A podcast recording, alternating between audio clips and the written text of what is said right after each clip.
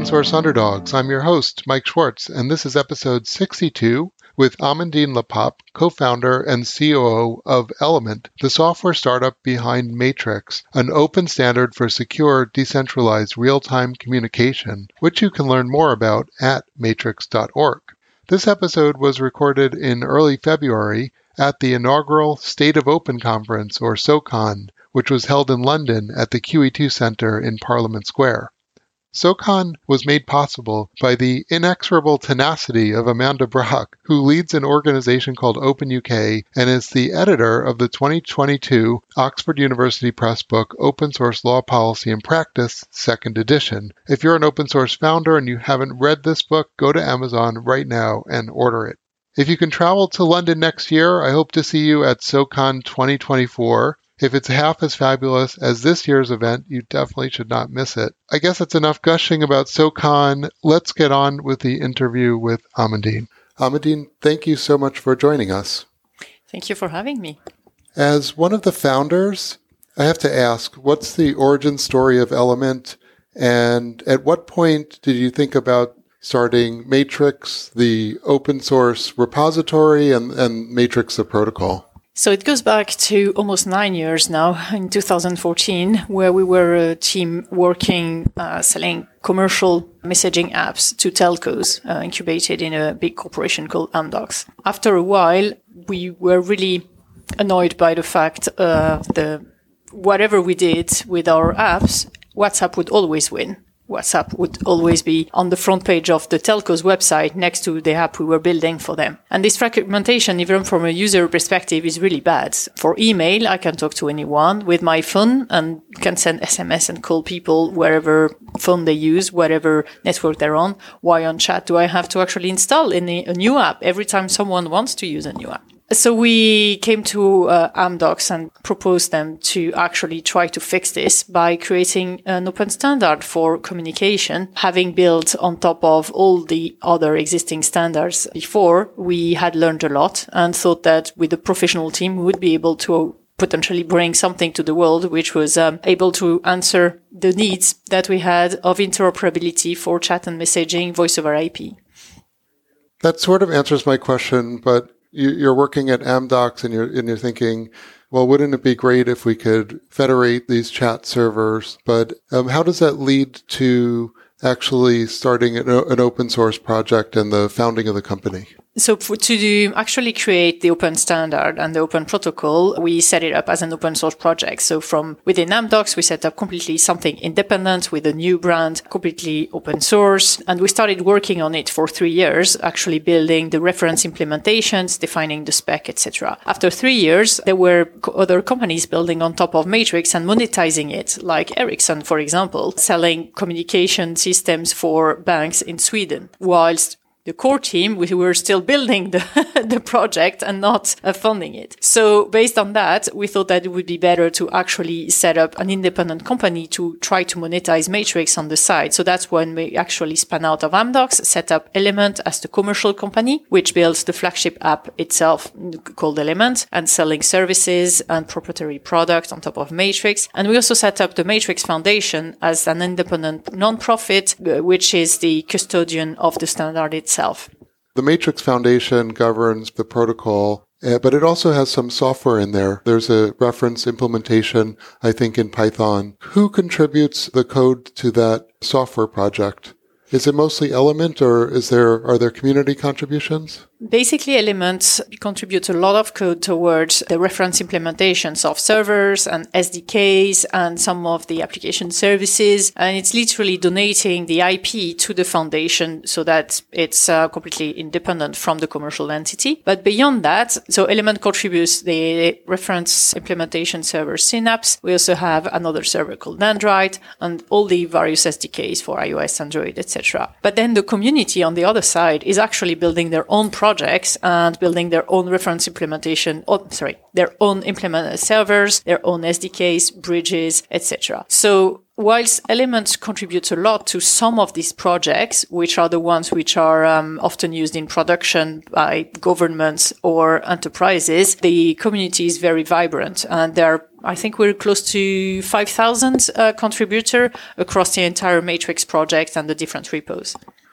So the, there are a number of communications platforms out there. We've actually had Ian Tien from Mattermost and Gabriel Engel from Rocket and their Slack, of course, is out there. What makes the Element commercial offering different, and why do we need another communication platform?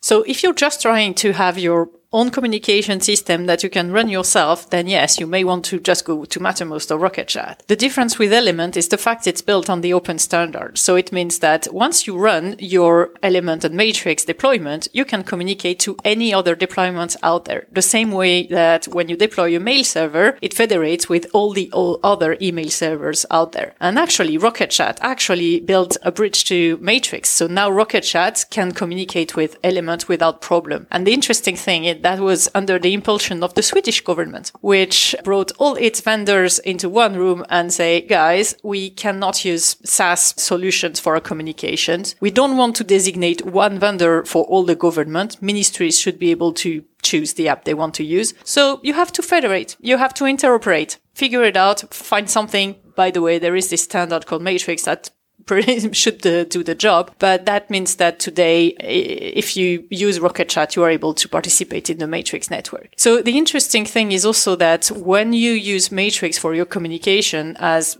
a government, for example, it really solves the political problem because different ministries uh, will own their own communication. They will deploy their own servers. They run it whether, wherever they want under the security they want. But yet they're able to participate in the wider network and the ownership of the discussion is shared between the two. So you completely skip over the shall, I, shall we use your system or my system to, to work together on this project.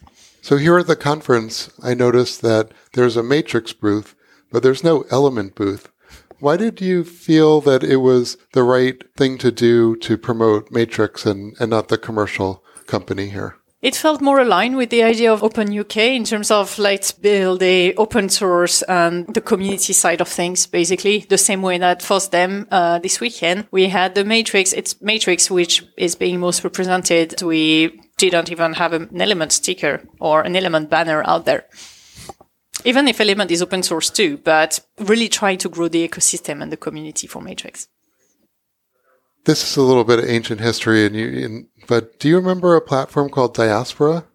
Was Diaspora? Were you thinking about Diaspora at all when you when you started Ma- Matrix? So the thing is that we're addressing very much the uh, social network side of things, whilst we wanted to go for the full communication, real time communication system. In terms of whether we thought about them when we chose the uh, decentralized structure, actually it's more exp- inspired from Git. And basically the idea of replicating the content of uh, the conversation and the history of the conversation ev- every server.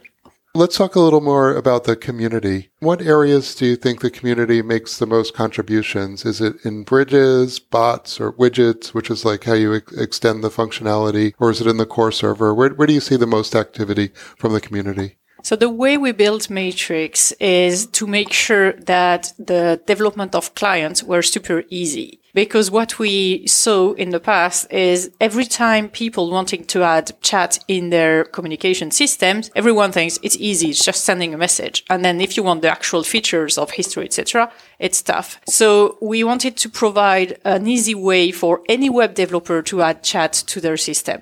So the, all the complicated stuff is in the server with a very simple client API, client server API, just HTTP, HTTP API that anyone can use. It means that we have a lot of contribution for clients there are a ton of clients out there, all sorts of clients from command line to mobile, etc. We even have clients running on uh, Nintendo DS, for example, and a lot of bridges as well, because people want to connect to existing existing networks out there, so they tend to build their own bridges. There is also contribution to the core um, to Synapse itself, and uh, we actually have the Rust SDK as a new core project, which is uh, very it's uh, led a lot by the community.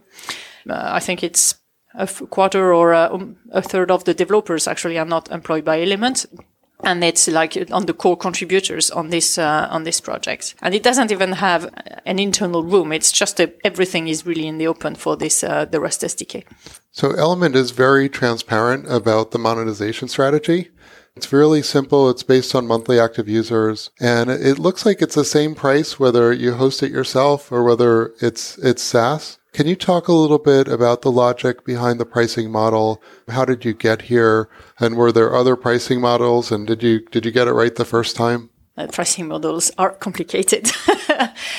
So when we started, we thought that the easiest way to get going would be to provide it as a SaaS platform because it's end-to-end encrypted and based on an open standard. So even if we run it for people, it means we don't see what's inside, what's happening on the platform due to the encryption.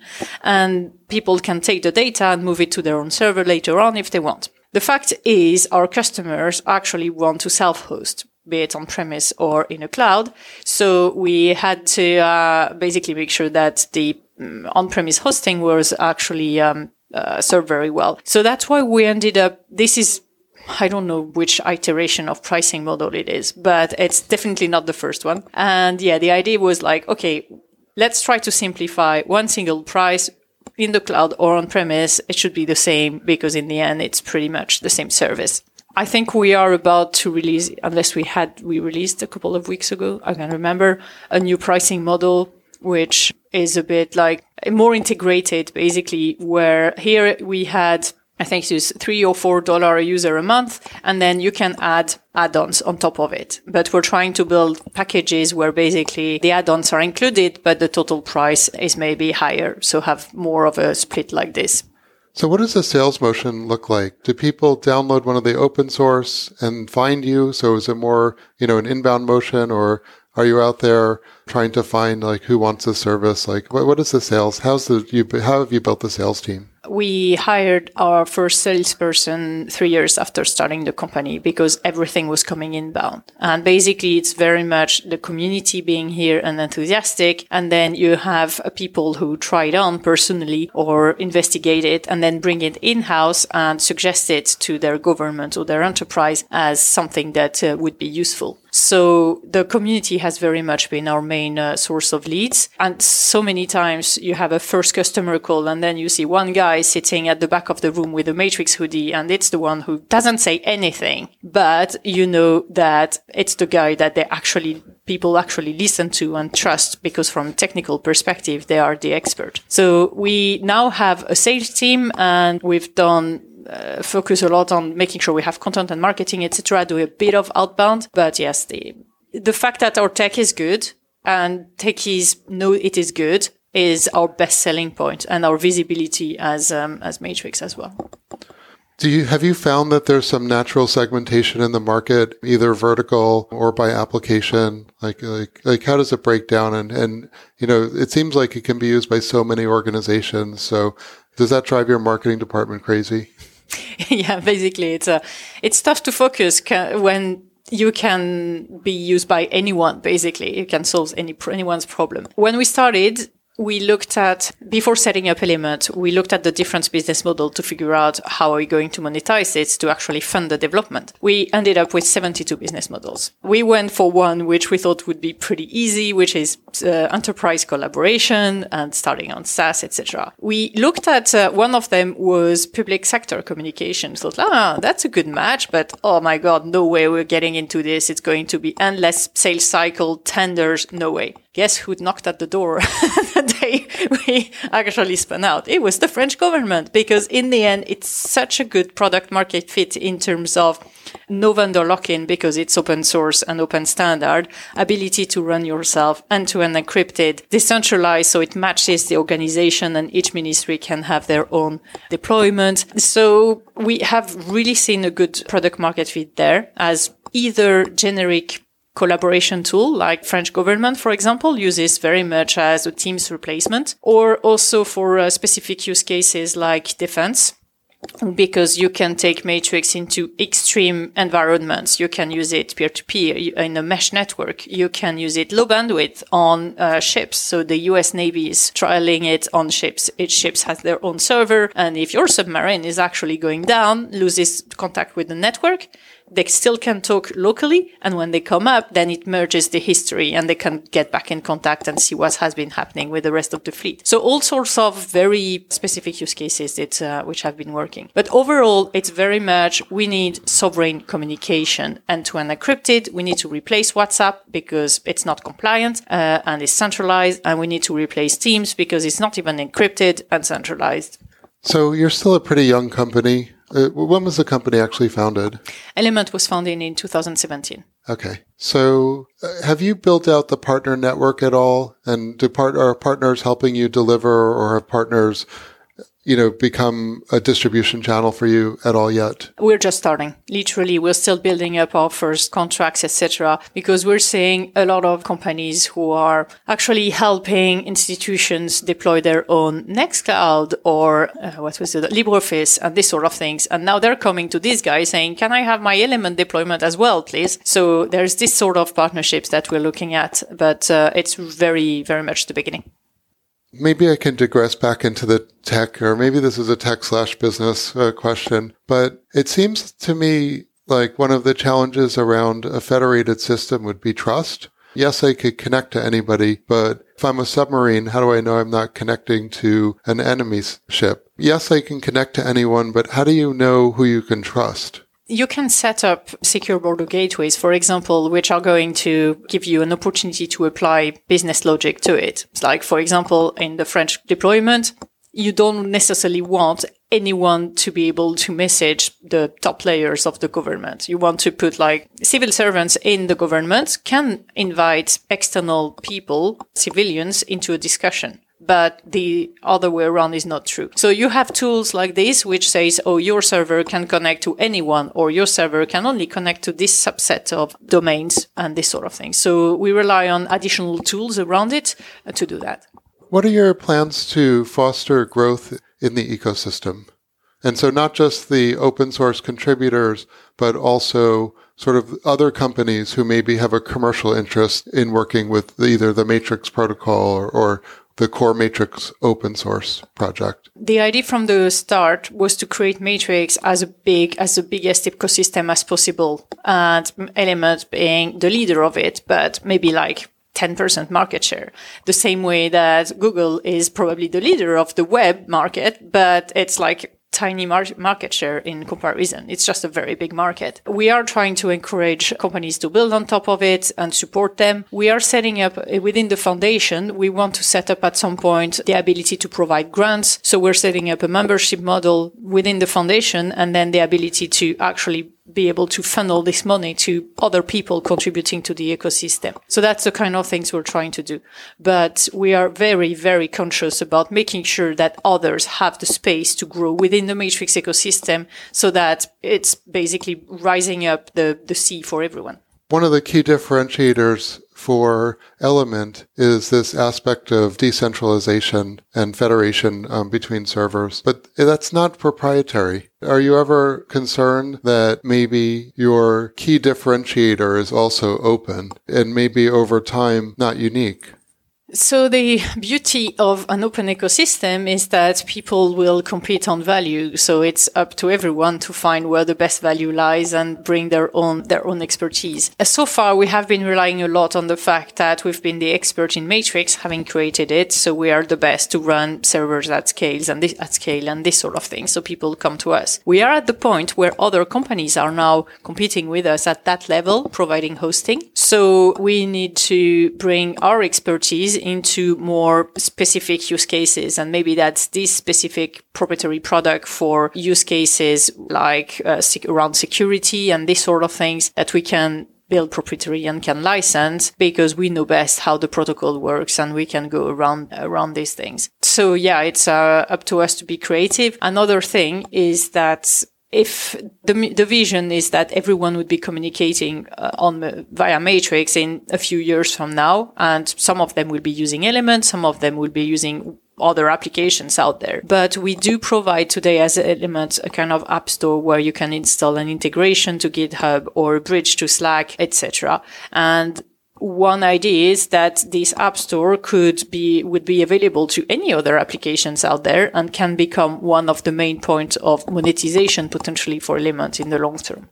So on the product side, which product are you the most excited about? Do you think has the most growth potential and where, where you're investing perhaps more in R&D? Right now, we are rewriting the Element application, especially on mobile, uh, based on a common Rust SDK. So far, we had an iOS and Android SDKs. So common Rust SDK, rewriting it from scratch using a Swift and Kotlin for Android. So basically trying to get to a point where Element is as performant and fast as Telegram with a user interface, which is super simple because that's been our biggest problem so far. Element has been very slow and bloated and that's really hindered the growth of Matrix as a whole. So this is the thing where we are investing a lot and it should be out in the uh, public TestFlight for iOS next week, hopefully, or next couple, next few weeks. And it's really exciting because it's like you start it with one of the, some of the biggest accounts and it's like 100 millisecond start. It's really nice.